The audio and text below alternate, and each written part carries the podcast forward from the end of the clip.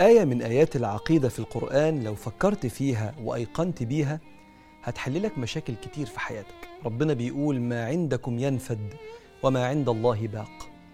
معنى الآية إن خزاين ربنا سبحانه وتعالى تكفي الجميع. مفيش إلحق قبل نفاذ الكمية. ربنا واسع. إيمانك بالمعنى ده هيخرجك من المنافسة الغير شريفة المبنية إني لازم أهدك عشان أعرف أبني نفسي وأفشلك عشان أعرف أنجح أنا كأن ربنا سبحانه وتعالى عنده ما يكفي البعض والباقي خزاينه فضيت. يا إما أنا أنجح يا إما أنت تنجح. يا إما يحبوني وآخد الاهتمام في القعدة يا إما يحبوك أنت ويهملوني أنا. يا إما أنا أقول الحل ومديري يعجب بيا يا إما أنت تقوله ويكون مليش لازمة في الاجتماع. رغم أن ربنا سبحانه وتعالى عنده من سعة الأرزاق والقدرة أنه ينجحك وينجحني وممكن نتنافس بشرف. فأنت ممكن تسبق مرة وسبقك ليا ده يخليني أشجع نفسي ومكسبك يبقى وقودي لتطوير نفسي بدل ما دايما أنا أسبق وأبقى مغرور بعد كده. ممكن في الشلة على فكرة يحبوكي لأنك طيبة ويحبوها لأنها جدعة.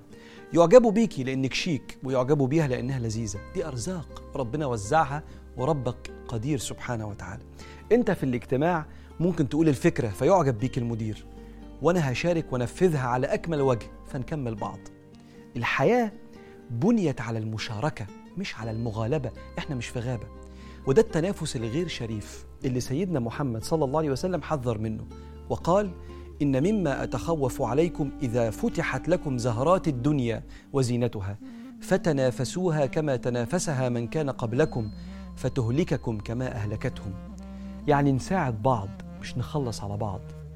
ونشارك بعض ونتعلم من بعض مش ندمر بعض. لأن رب العالمين سبحانه وتعالى عنده اللي يكفي الجميع. لما سيدنا خالد بن الوليد قاد المسلمين وانتصر في أكثر من خمسين معركة فكر سيدنا عمر في عزل سيدنا خالد وإرجاعه قائد عادي وتولية سيدنا أبو عبيدة بن الجراح قائد على الجيوش حتى لا يفتن الناس بانتصارات خالد.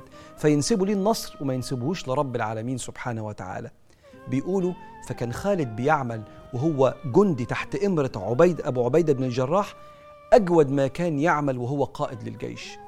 فضرب سيدنا خالد مثل لأرقى منافسة كان بيتنافس مع نفسه في أداء نفسه. وأنا تابع تحت إمرة أبو عبيدة بن الجراح هشتغل أحسن من شغلي وأنا قائد. مش لو بقيت أنت القائد أنا خلاص ضعت ولازم أفشلكم.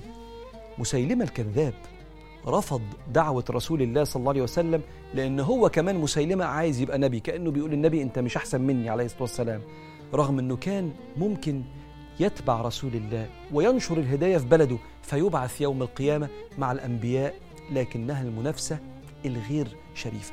كم عيلة هدمت بسبب التنافس الغير شريف على ميراث الأب لما مات والإخوات خسرت بعض. كم شركة تراجعت ومشروع ما نجحش بسبب تنافس الشركاء الغير شريف على وضع كل واحد في الشركة وأرباح كل واحد.